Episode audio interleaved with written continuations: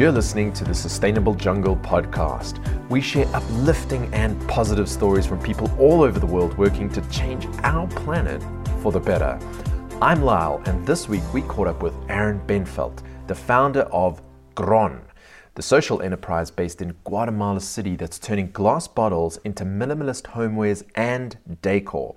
To get the lowdown on this changemaker and his story, stay tuned. Otherwise, check out our show notes for the breakdown of a discussion at sustainablejungle.com forward slash podcast. Aaron? Aaron. Aaron? okay, you gotta roll your R there. Thank you so much for having us here at the Grønn HQ in hmm. Guatemala City. This is your city. Yes. So thank you so much for having us here. One thing before we get stuck into the into the conversation is that we are in the heart of the city. There is lots of noise around. We have band practice happening next door. Yes. We've got traffic outside. We're also in the Grønn factory, so there's all kinds of sounds.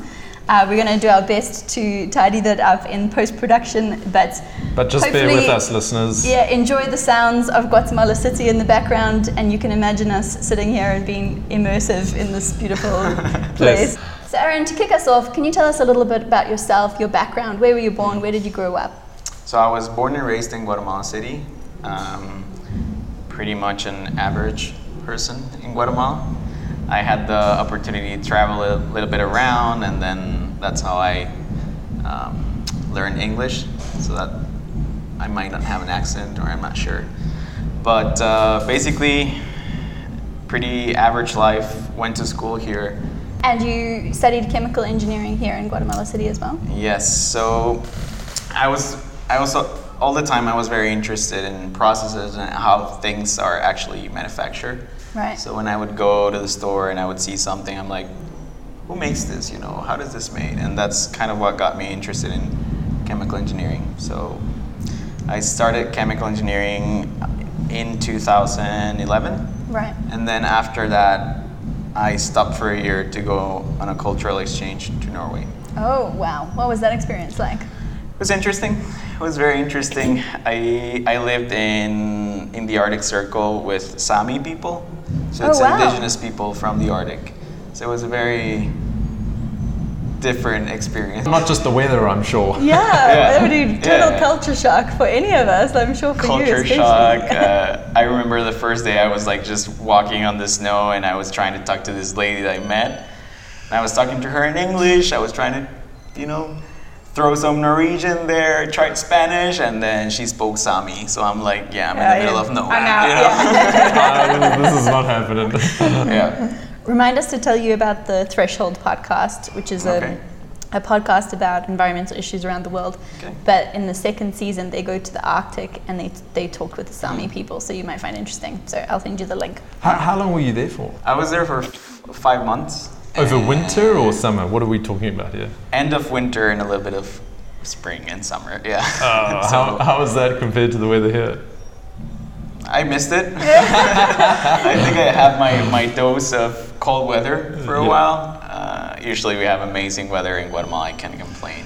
Yeah, it is so nice. It's is. really nice weather. Oh, it's so good. But uh, I don't know, it was very interesting to see the different perspectives, both of Norwegians and Samis, you know, and then kind of compare it to, to whatever I, I've seen in Guatemala as well.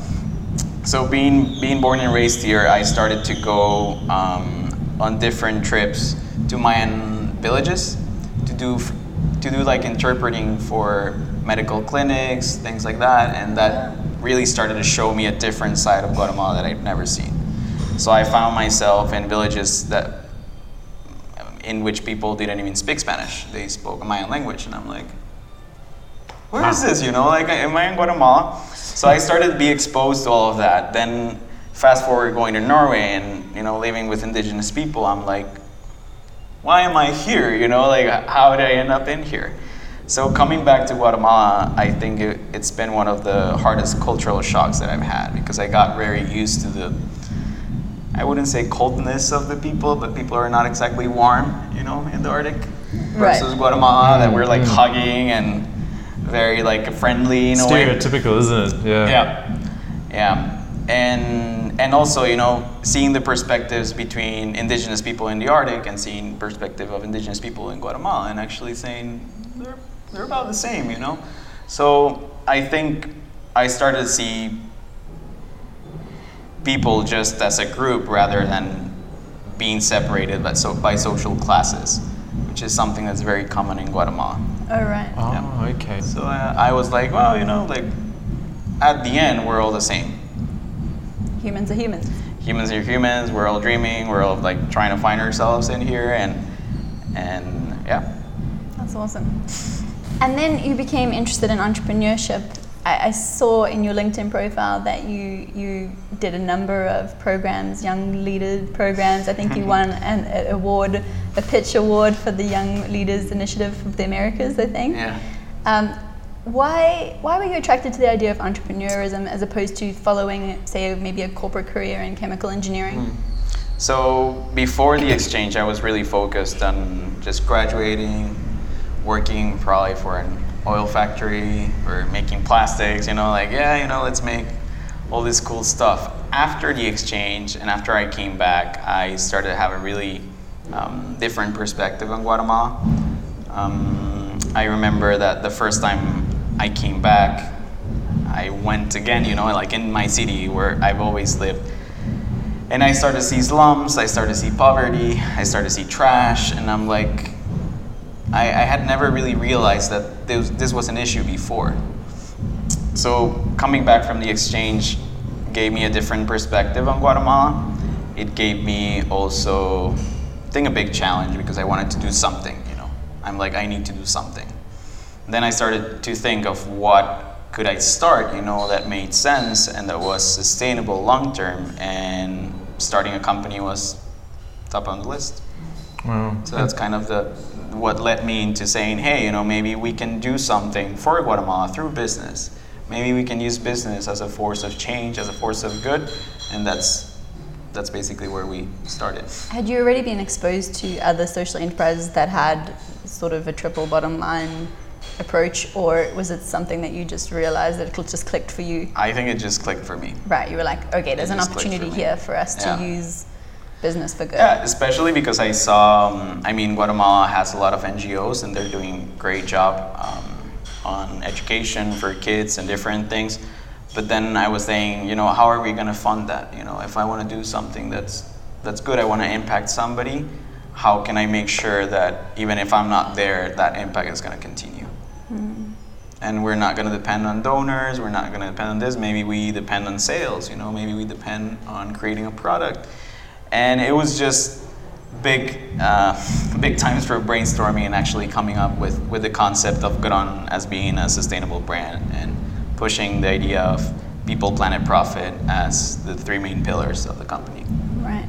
It's amazing that that travel was what helped you see that, right? Yeah. That that opening our minds to, to how others do things and What's how others there. live and what's Mm. out there um, means that you can bring those ideas back to home, Yeah. which is pretty cool. So Norway, in terms of the way they live and how they operate as a society and, and coming back here and using that as, as a motivation, could you give us a, an example of, of the difference? Yeah. I think that the whole idea of the program and, and the program was sponsored by the by Fredskorpset, which is basically Norwegian Peace Corps. And the whole idea of the organization is making people from different parts of the world meet. And that kind of creates, you know, like friendliness, it connects the world more, and then suddenly the world is not that big anymore. You know, like, oh, you know, Norway or Tanzania or anything. So the program actually made people from Tanzania, Norway, and Guatemala meet and talk and share ideas. But Just uh, those three countries? those three countries. So there, that was like one specific program. They have okay. many programs going on. I was like, that's random. Yeah. But the idea was, you know, like connecting north and south, seeing what the challenges are for each country. And what was interesting, you know, that if you go to Norway, you're like, oh, this country's perfect, you know. But this this organization was really trying to show us the other side, you know, like uh, drug addiction, um, suicide, like big topics that are usually not discussed in society and that they are a big issue. Right. Yeah. So even if there's economic development, there's like social security, it's not perfect. You know, there's one side that's kind of not working. But I think biggest differences that I saw was the perspective on, on the government. Like most people in Norway, like love the government, everything that the I mean, government that's, let, me, says. let me just say that that is a rare that's unique occurrence. for the world, right? yeah, yeah. And uh, everything that the government says is like, oh, it's kind of like a law, you know, like it's not a law, but everybody respects it. And I'm like, okay, you know, and I'm like, how do you feel about paying taxes? And they're like, I love paying taxes. And I'm like, I love paying well, taxes. that, that's kind of different where I am from, you know. We, like we don't we don't really, yeah, do that well with their government, you know. Yeah, but yeah. Uh, I think big differences on, on those perspectives. Um, I don't know. They they kind of push you to start thinking differently, and I was really impacted on the way they were like managing their waste. So waste management you walk into every home, you walk into every school, and people have five bins. They're like super excited about recycling. Like they wash their um, packaging of their products, they separate it, and I was like, I never seen this before. You know, like like what's going on? And then I started to go a bit deeper into the the waste management idea, and I think that's kind of when sustainability clicked. You know, because you're like okay, we, we're like, I'm buying this product and then I'm throwing away part of it, you know, that I paid for. And then I'm throwing part of it away. So coming back to Guatemala was like, what's the thing that makes less sense to throw away? Glass. You know, like we usually are surrounded by glass. We use cups to drink out of it, and then we're throwing away entire bottles. So I think that that perspective of changing on seeing things as kind of trash or waste, mm-hmm. and then starting to see them as materials is part of what clicked on the planet side. That's awesome. I think that's a really good segue to go into Grønn and find out about Grønn. Aaron, can you take us to the beginning? How did it start? And yeah, basically the background. So Grønn means green in Norwegian. Yeah, Go figure. Right. Yeah, it's not pronounced that way. We tropicalized it. a bit. Ah. Sorry, Norwegians, but kind of yeah, kind of took the the uh there. But um, we actually started back in 2014 in December. So coming back, as I mentioned, I started to see waste as a big issue in Guatemala that was not being addressed. Um, I went to the landfill. I started to see things that I've never seen, and as a consumer, that really started to impact me because I'm like, which material am I choosing? You know, maybe I'm choosing plastic, which is just discardable. You know, it's disposable. Maybe I can choose glass. Seeing the landfill, and hopefully we can get that footage, was really like life-changing experience. I'm like, wow, you know, like this is a big issue that nobody's seeing. So we, we started to figure out what material was the best to use. Um, I started to yeah, Google lots of things, and that's how I found found uh, the concept of upcycling. So usually, what happens with everything is that it gets recycled, it gets repurposed into the same thing, or sometimes with plastics they get downcycled, which means that um, it it loses. You take the material, transform it into something of lesser value. I see. So okay. usually you buy something plastic and it's gonna go uh, get recycled a couple of times and then it loses its properties and starts to deeply fall into Right. something that's gonna it become degrades trash. over time. Right. And then the concept of upcycling, saying, hey, you know, we have these materials, how can we use them to create something of bigger value? And for me, that made sense of saying that value has to be both environmental, you know, and social. You know, it has to have a social component to it.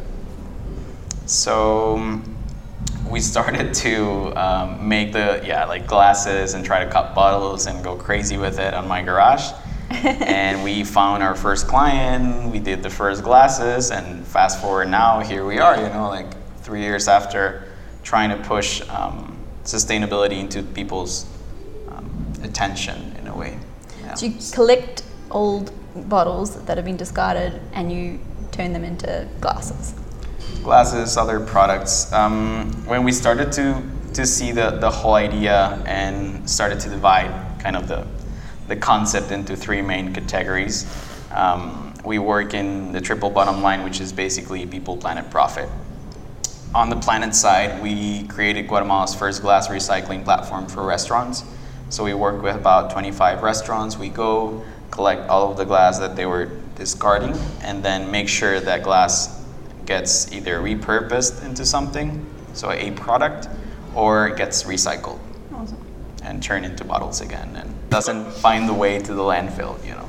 So the genesis was let's take this trash. Which trash should we use? Glass, that's great. What can we make out of it? Yeah. Products. And we're going to get into the products in a sec. but I'm just going to quickly circle back.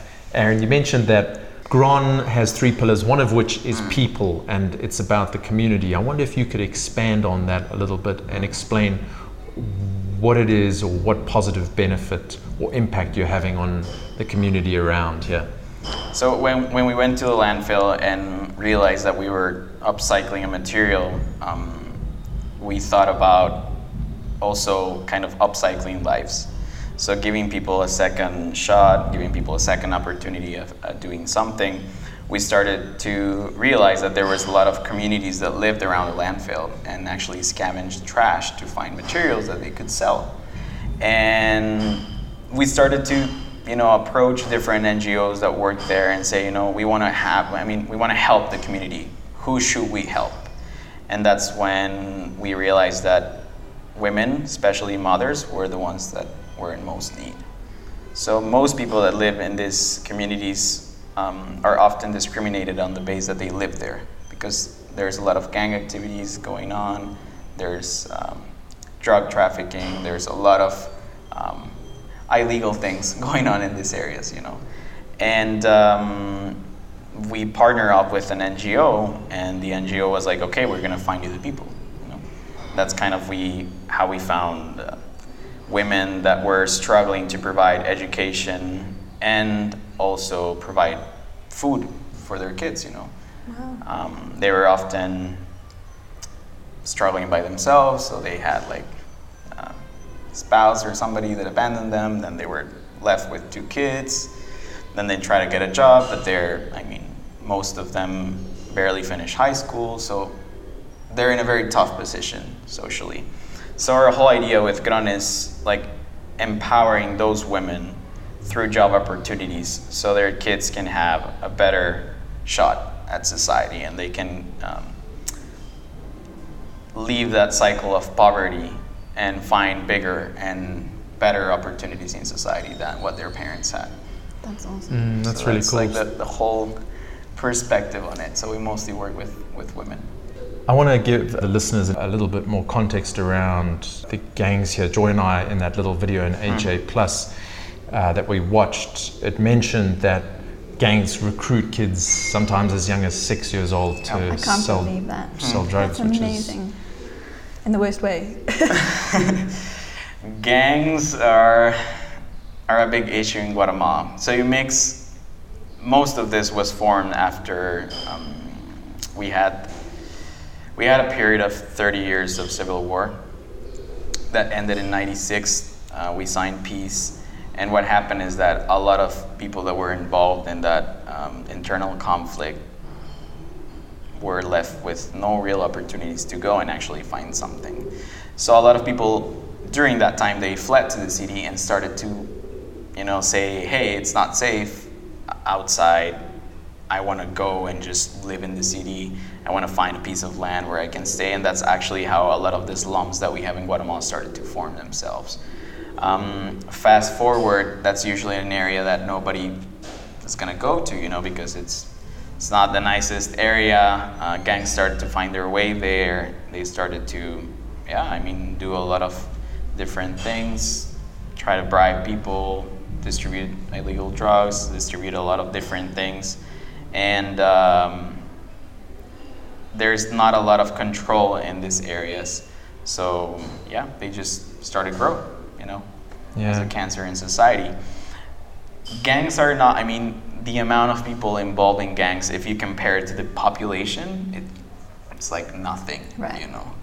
But they, yeah, like they found a niche in which they can continue to recruit people, you know. And if you're a hungry person in a slum, and maybe you've tried to get a job and nobody wants to hire you, and somebody's saying, "Hey, we've got food, shelter. What do you need?" You're probably going to go Right. Into that direction. So it's kind of like a family in a way. They take care of themselves. They, yeah, a kind of dysfunctional family in a way, you know. but Yeah. but yeah. it's it's kind of what people usually find there that they're not finding anywhere else. Right. There's no alternative. There's right. no alternative. Also, I mean, in in all these communities, it's very hard um, for education to reach there. So, in in my perspective, these are areas that are kind of, um, what is the right word? They've been kind of separated from society, so they're developing in a different way than usual society is developing. Wow. So there's no sexual education. There's a lot of things that you find women that have five kids, Right. and then they can barely take care of themselves. You know. Gee, yeah. So i it's a very tough position uh, in these communities, and a lot of NGOs are doing a great job at addressing all of these issues. But um, going back to the idea of how can we can we do that through a business is okay. Maybe let's show them that that's a different way. You know, and maybe let's train them. Let's show them that there's um, that you can be productive and you can love what you do and you can make great things and get out of where you are. That's so you know? cool, isn't it? I mean, it's like an NGO serves a really amazing purpose, but at the end of the day, it's it's not creating a future, right? Mm-hmm. Whereas a, a social enterprise like like Grond, Good on. I've never been able to roll my R's like we had to learn how to roll R's in South Africa when we learned Afrikaans. never been able to do it. Anyway, so uh, u- using a social enterprise model, you're Mm. actually creating a future and a you know a source of their own self worth. I imagine, right? Yeah. Yeah. Yeah, and, and it's an idea of of also preparing people for what's next. You know, uh, a lot of our employees have changed throughout that year because they come here out of pure necessity. And then when you cover that basic necessity, which is okay, I need to put food on my table, I need to pay for my kids' school, then you have the opportunity to start wondering about more things. So you're like, Mm, your basic needs are met. So yeah, yeah. So you- you're like, okay, so my I want my kids to go to college. I want my kid to be a doctor. You know, you kind of enable people to start dreaming and see a different route that they probably haven't seen before because they were struggling on that specific topic. Yeah. So that's a, a big change in their lives and. And empowering. I mean, you are Yeah. giving them the tools to make a better life. And you're right, step above that first ladder of Maslow's hierarchy, I think they call it. Yeah. And that's, uh, I mean, that's hugely impactful and fantastic that's work. Actually, talking about the positive side, let's move on to the positive side. Can you share some, a couple of examples, or one example of some positive impact that's happened here at Grønn with some of the employees? Where do we start? Um, I mean, we, we are we're still a startup. We we have four women employed, and it's uh, it's tough. You know, four people sounds like nothing, but it's uh, it's a lot. It's a lot. Yeah, startup. It's four people. It's yeah. four people. You know. Yeah. Um, There's a four. You know, if they each have two kids, then that's eight people, right? yeah. Well, so we twelve people. we have an indirect impact of about 18 people in the community. Wow. Uh, 28 actually. Indirect people of 28. That's brilliant. We do um, some kind of temporary works. So we have four permanent people working, but we also have some other people from the community coming. I think personally for me, understanding the social impact that this has and what it's enabling in our women, um, Reina, which is uh, in charge of customizing glassware, she puts like our logo, puts uh, clients' logos and everything on the glass. Um, she was actually being interviewed for a magazine that came here about to talk about women empowerment. Awesome. And they asked her like what was her dream, you know, like what was she dreaming about? And she said like I am dreaming of the day my kid starts something like Grønn. oh. Wow. So for me that was like whoa, you know, like That's she's amazing. thinking about her yeah, her kid being an entrepreneur and doing a social business. So I'm like, yeah, I think we're on the right path. you Yeah, know? I think we're on the right path. That's brilliant. That's so, cool. So it, it's cool to see how from this negative area that you're living in, you're kind of seeing a light at the end of the tunnel, and that's just spreading to your whole family. You're having better opportunities. You're having more access to um, information. You're learning how to use a computer. You're doing all these things that maybe a lot of people in your community do not have the opportunity to do. So it's uh, it's interesting, you know. It's interesting to see how the lives are- are being impacted, and not just in an economical side of it, but what they're being exposed to as an idea of Right. sustainability and um, the you know not only environmental sustainability but also financial sustainability impact as as it is. Um, Yeah. So it, it, it's a And very mental wellness and all Yeah, of that. The yeah. ripple effect is huge. Yeah. yeah. And, and you are planning on expanding. I read somewhere that you're planning on 30 employees Yeah. in the very near future. Wow, cool. Yeah, we, we have a lot of a, a lot of work to do, but I think this year for us it's um, it's a big game changer. We do want to expand, um, and we want to expand our, our business unit. We dream a lot of having grown, you know, not just recovering, I don't know, 130,000 bottles in the whole time that it's operating, but recovering that amount in a month, you know. 130,000 That's how much we recovered. in So far. no, so far. So far. So far. So what I'm saying is That's a lot. that is a huge amount. a lot. and that's with how many employees? Four. four, yeah. Four employees. That is Yeah. incredible. So it, it's a lot. It's a lot of bottles. It's But you want to do that in a month. I mean that that's what we aim for, you know. Yep. So a lot of a lot of the structure that we're figuring out is how do we build that? How do we make this work in a big scale? Right. So we're finishing up on a lot of different topics, you know, production-wise, um, finding the right market, finding the right opportunity, trying to expand, trying to do a million things. But it's very exciting to see the point that we're at because we're not that small anymore, but we're really not that big. Yeah. so we're like, yeah, kind of in, in the middle. But it's, it's very exciting to see how in three years that we've been, you know, exposing the product in Guatemala and seeing that people were not really thinking about recycling, there's a big movement that's starting about saying, hey, you know, we uh-huh. need to be more conscious about what we're throwing away. We need to start recycling. We need to start using less plastic. So there's a lot of awareness that's starting to, to grow. So it's helping to very create that conversation around Yeah. recycling. And Yeah, yeah. It's super super, interesting. Super interesting to see. So we, we see ourselves as kind of pioneers in Guatemala on, on the environmental topic and trying to push it into people's um, top of the line priorities, you know. And that's the key, isn't it? So they're aware of it and Yeah. then we can address it and it'll change behavior. Especially if you can find a way to translate the opportunity and to, to show that there's mm. value in this somehow. you Absolutely, know? yeah. Like, like exactly what you guys are doing. Yeah, and that, that's exactly the whole idea. You know, it's if, if you see it from one side, you would say like, oh yeah, this company sells glassware, but we, we really try to sell the concept of sustainability. You know, we're saying, hey, this is where we're starting. You know, mm. this is the first problem that we saw, but we dream of creating. You know. Um, helping create environmental regulations, helping start um, an environmental agenda in Guatemala of saying, hey, you know, all of this is going on. What are we going to do about it? You know, Yeah. and that goes directly in line with the concept of sustainability, saying 40 years from now, what are our kids going to be doing? You know, are they going to have water? Are they going to have resources? So it's very exciting to see the brand develop one product, but start pushing a big concept in society. I want to scale down again.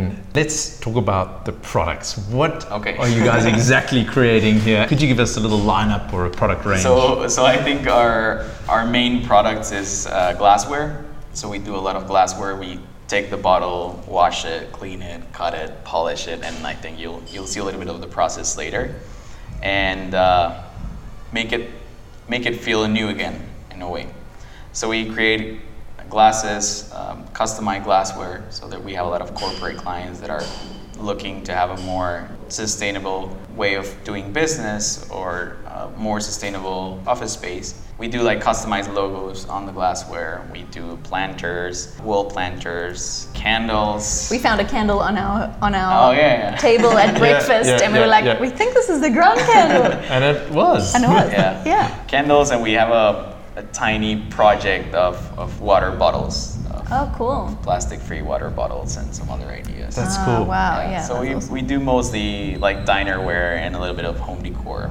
And where are they available? Can I buy this in Australia yet? yes, you, you, you actually can. Oh, you can? Yeah, yeah, yeah. Oh, wow. We, we launched our store uh, just a couple of months ago through a local partner called Oots Market. Oots Market is um, an e-commerce platform for socially responsible goods that are manufactured in Guatemala, and yeah, there's a bunch of different cool products in there. So they'll, they'll sell things from other entrepreneurs as well. other entrepreneurs as well. And in Oots Market, the whole idea is grouping all the people that are creating social or, or environmental impact in a way Right. and connecting us, you know, in Guatemala directly to a world. That's cool. Yeah, you were giving us the example of a, a local who makes beautiful boots in Yeah. Antigua, right? Antigua, there's Don Otto in, in La Limonada, which is another slum. So there's a bunch of different products that are very interesting to see. And then do they manage the distribution side of it? Yeah, yeah. So Oots basically started with the concept of e-commerce a couple of years ago, and nobody was really talking about it. And they first created the platform, and then quickly realized that there was no logistics. Hmm. Shipping is a Yeah, shipping is a big issue Yeah. in Guatemala. So then they started Oots Box, which is the fulfillment unit of the, the e-commerce platform. Cool. So then, I mean, they serve the platform, but they also serve tons of different people that are sending Wow. really cool products from Guatemala. That's awesome. Exciting. And and I think for us in Grønn, that's that's a big idea. You know, like having something manufactured in Guatemala that's made with bottles that maybe came from Chile, Argentina, maybe Italy, and then kind of reprocessing them and sending them back, not as trash, but as an, as an actual product. You know, Yeah. something that's upcycled. Yeah. Yeah. yeah. So it's uh, it's an interesting it's an interesting point. yeah, that's really Yeah. cool. So you mentioned it was hun- how many? 130,000 Thousand bottles. How many tons does that equate to? roughly? Oof, that's a really Quick good math. You're the engineer, mate. I, I need to I need to find my spreadsheet right now. I mean, uh, last time I checked, because we usually count bottles in for the process, but count tons for recycling. Right. Okay. So we've recycled. I think about I can I can go back to check that, but about 15 tons of glass. Wow. Wow. Yeah. Jeez, that's a lot. It's a lot, but when you see even Guatemala, it's a, such a small country. There's about 3,000 tons of waste being dumped in the landfill every day, Wow. and about 120 tons of that is glass. Yeah. Oh. So, So even scaling though, is going to help. yeah, Yeah. there, there's enough bottles out there. you know. Yeah. Supply of in- inputs are not going to be the problem. So, but yeah, it, it's not a problem. And right now we're we're doing a different, like, kind of shifting the way we were doing um, the bottle pickup and everything. And we're planning on launching um, like a glass recycling certification for restaurants, hotels, and everything in Antigua, right. Cool. and trying to actually add value to their businesses Yeah. for doing something. That's a genius idea. Going like an extra mile, you know. I love that idea. And so you, you you actually need to do the bottle collection. So that's a, a piece of the value chain. That's Yes. quite a big job, I'd imagine. Yes. And then you got to do the processing, which happens here. Yep. And then you've got to sell them Mm. to businesses, which is probably also quite a big job, reaching out and make, doing the sales job. Yeah. How many are there of you doing this stuff? yeah, yeah, yeah. Do you get any sleep? Uh, it's it's been a it's been a great ride. We I don't know the, the cool thing about entrepreneurship is that I mean I, I went and studied chemical engineering and never studied any like financing, marketing, anything. And then you kind of get stuck with this idea and you want it to work, so you just do whatever you need to do so that happens, right? But um, right now we have a team of, of uh, three other people. So we have one assistant. I usually manage different sales, administration, and I'm trying not to go crazy with it. But that's uh also why we're like expanding this year. So having actual salesmen, Yeah. uh, pushing the product a lot more.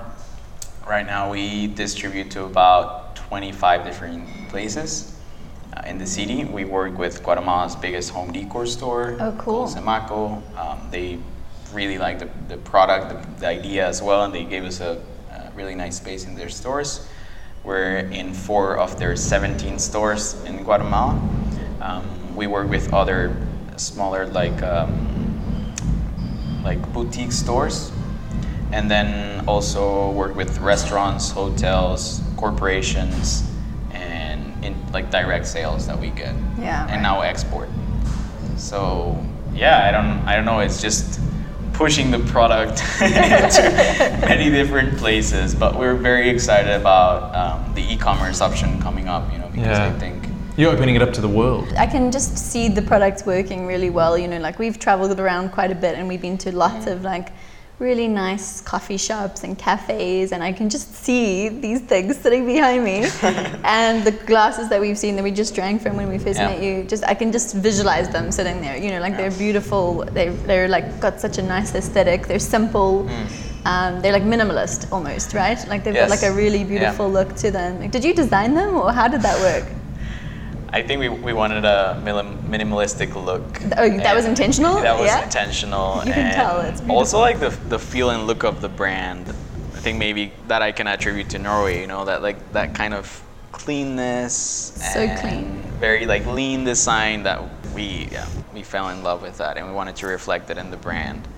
And um, yeah, I mean, there's big things coming up for us, and it- and as, as I mentioned, that's like a scaling process. So our whole idea, and finally, what we want to do in Guatemala is, you know, create social and environmental impact through our business operation and through a item that's consumed massively, you know, in Guatemala. That right now it's coming from China. It's it's really not not creating any impact here.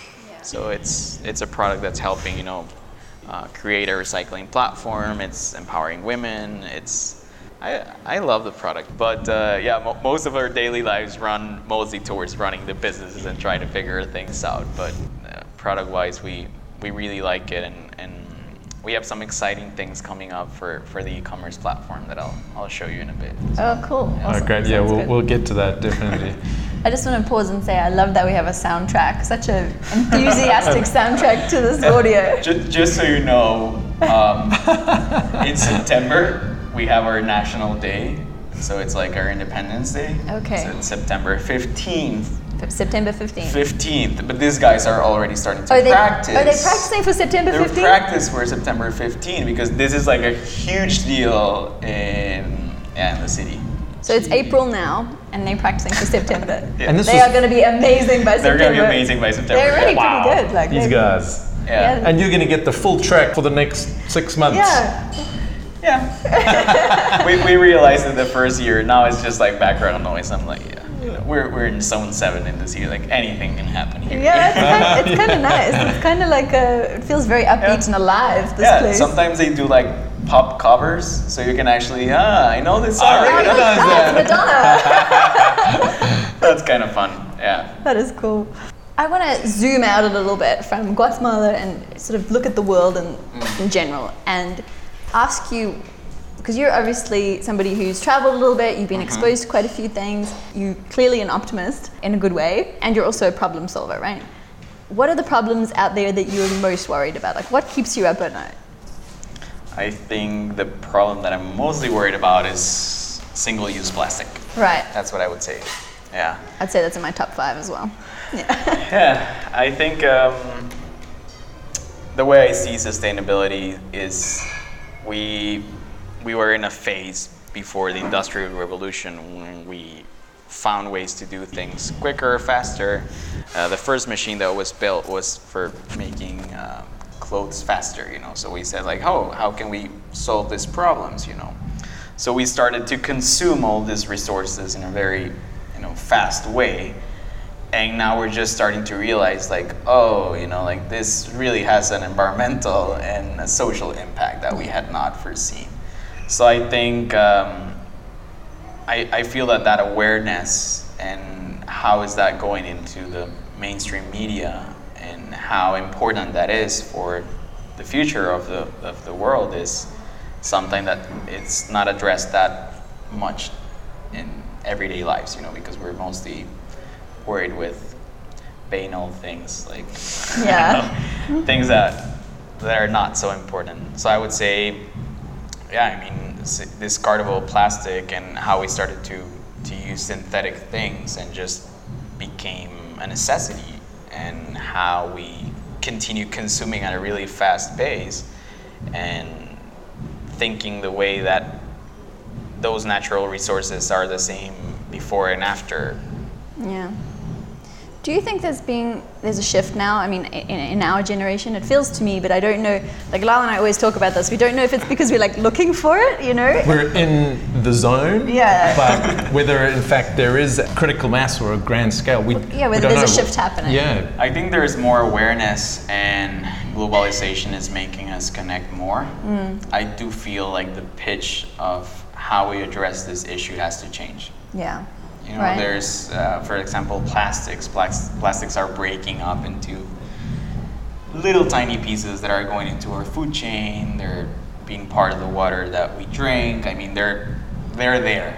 You know, and uh, right now we're mostly worried about how that is impacting marine life, but we're not realizing that maybe we're even drinking it right now Yeah. We are. we are in a way. So yeah, I, I think people are starting to realize um, the impact that everything has.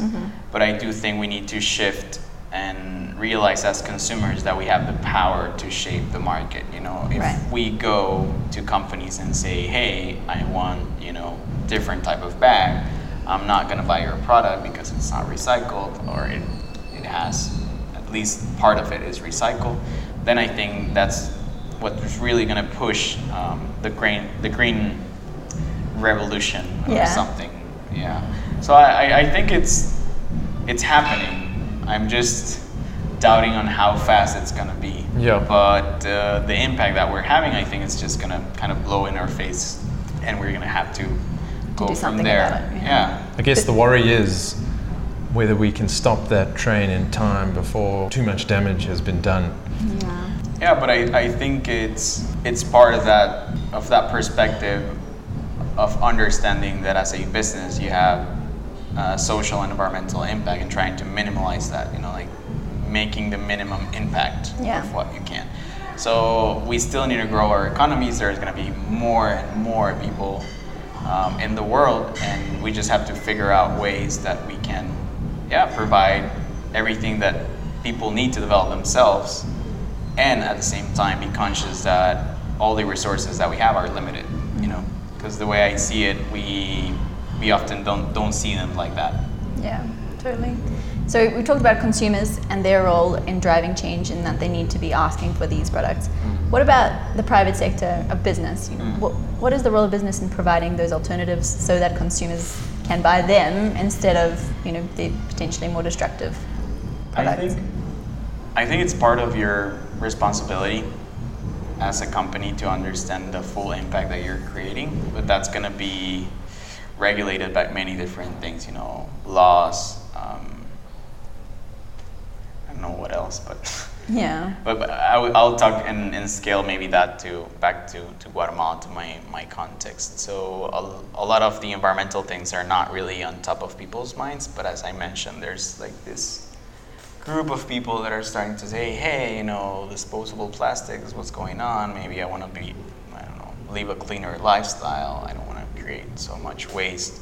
So I think the way um, companies should start to think is like, how are we going to distribute and do everything in 10 years? You know, how are we going to be sustainable long term? And I think international corporations, a lot of them have started to see that in a big scale. But in my way, I think we need to think globally of these issues, but act locally. Yeah. So in a sense, what we want to do with Grønn is, you know, start recycling more materials, and start, you know, pushing this idea further, and um, yeah, I think that the big role in in this in these times is how can we be profitable and how can we make money without taking advantage of certain community or harming the environment uh, in a way that's not really even needed. You know, Yeah.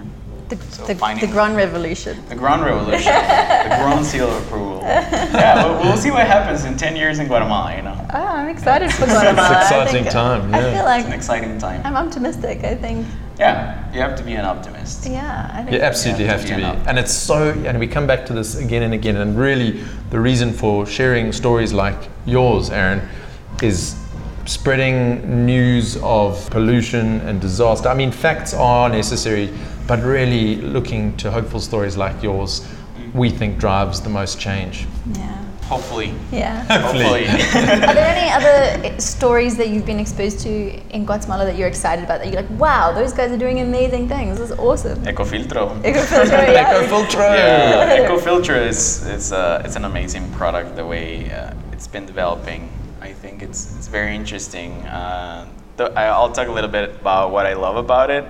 First, being able to filter water without electricity, uh, being able to, yeah, use the same thing in a suburban home in Guatemala City or in the middle of the jungle or in a village, you know, and being having access to purified water. So I would say, yeah, definitely Ecofiltro. It's a Wood that you're meeting, who's doing amazing uh, sustainable um, home decor products of, of wood.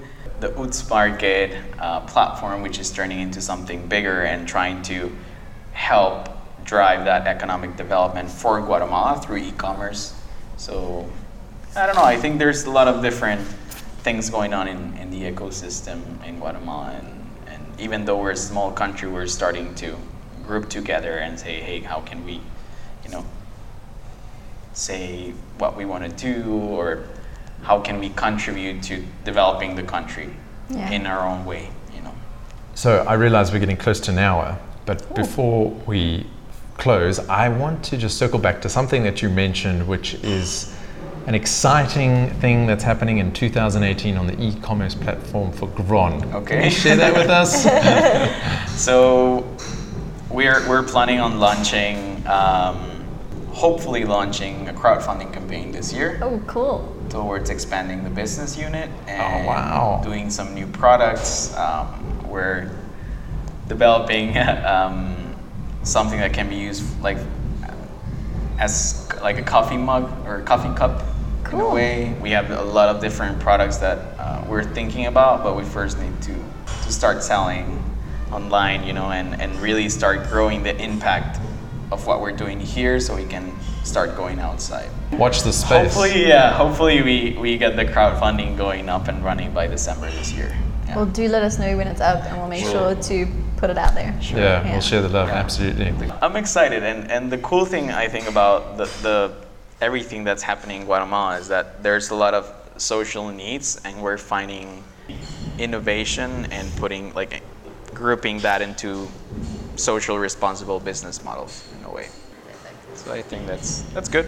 Yeah, it's pretty it's pretty good. I'm, I'm glad that that we're that we are at the times that we're at right now. You know, Yeah. there's big challenges, but also big opportunities for social business in Guatemala. We could absolutely not finish this interview without asking you what advice or messages you have for anybody out there who wants to make their own social change in their own organization or their own NGO. Any words of advice? I think starting by by yourselves. It's like a, more about like introspection and actually analyzing ourselves first and how are we like living our lives like, you know, mm. before I actually wanted to change something in the world, have to change yourself. I think Michael Jackson wrote a song about that. Oh. Yeah. Didn't he? I mean, that's great advice, right? That Because is great obviously, advice. I'll send you the song.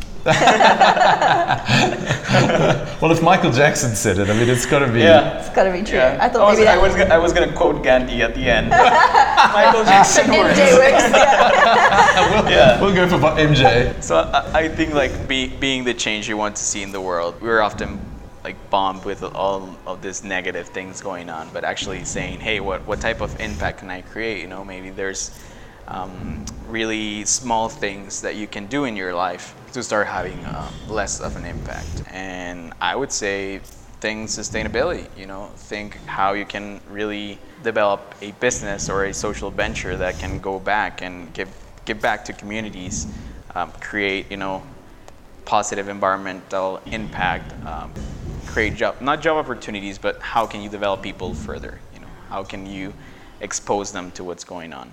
I think People Planet Profit, you know, thinking in a way that fulfills that triple bottom line and it's not only about money. Yeah, I think the thing that I've taken out most from this conversation is the is this idea of exposure, which is what you just said, which is you know. Y- without going to Norway and seeing how things are done there, you wouldn't have had this idea. Mm. And without exposing these wonderful women that work in this factory to a different world, mm. they wouldn't be considering, oh, my kid could become. Or a social entrepreneur, yeah. And everybody can do that in their own little way, right? Mm. Everybody has the opportunity to expose somebody else or a different group of people to a, a different world, yeah. even if it's just at the smaller scale, right? Because yeah. that can that can really help. And that's a piece of advice we haven't heard yet, and I think that's a really important one that I hadn't really thought about. So I think that's really cool. I think we, we often forget to be grateful for the opportunities that we've had, you know, because we see them as normal. Mm-hmm. But when you go back, yeah, to the context is like, how can I replicate this? You know, how can I? Totally. Yeah, we do take things for granted, don't we? Yeah. So where can people find you? And Grønn, yourself, how can they get Let's in touch? Market. Let's market. uh, Gron.gt, uh, LinkedIn.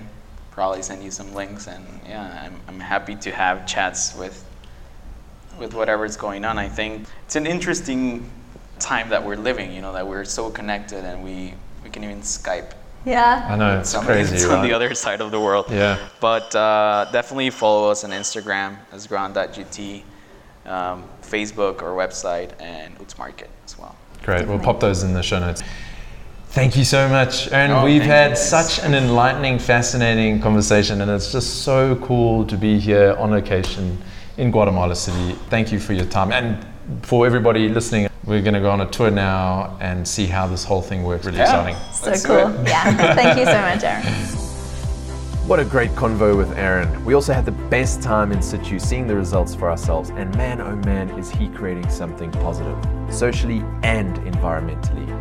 But don't just take our word for it. If you want to learn more about Grønn and the work Aarón's doing, click on the links in our show notes. And as always, any cues, comments, or suggestions, send us an email at hello at sustainablejungle.com.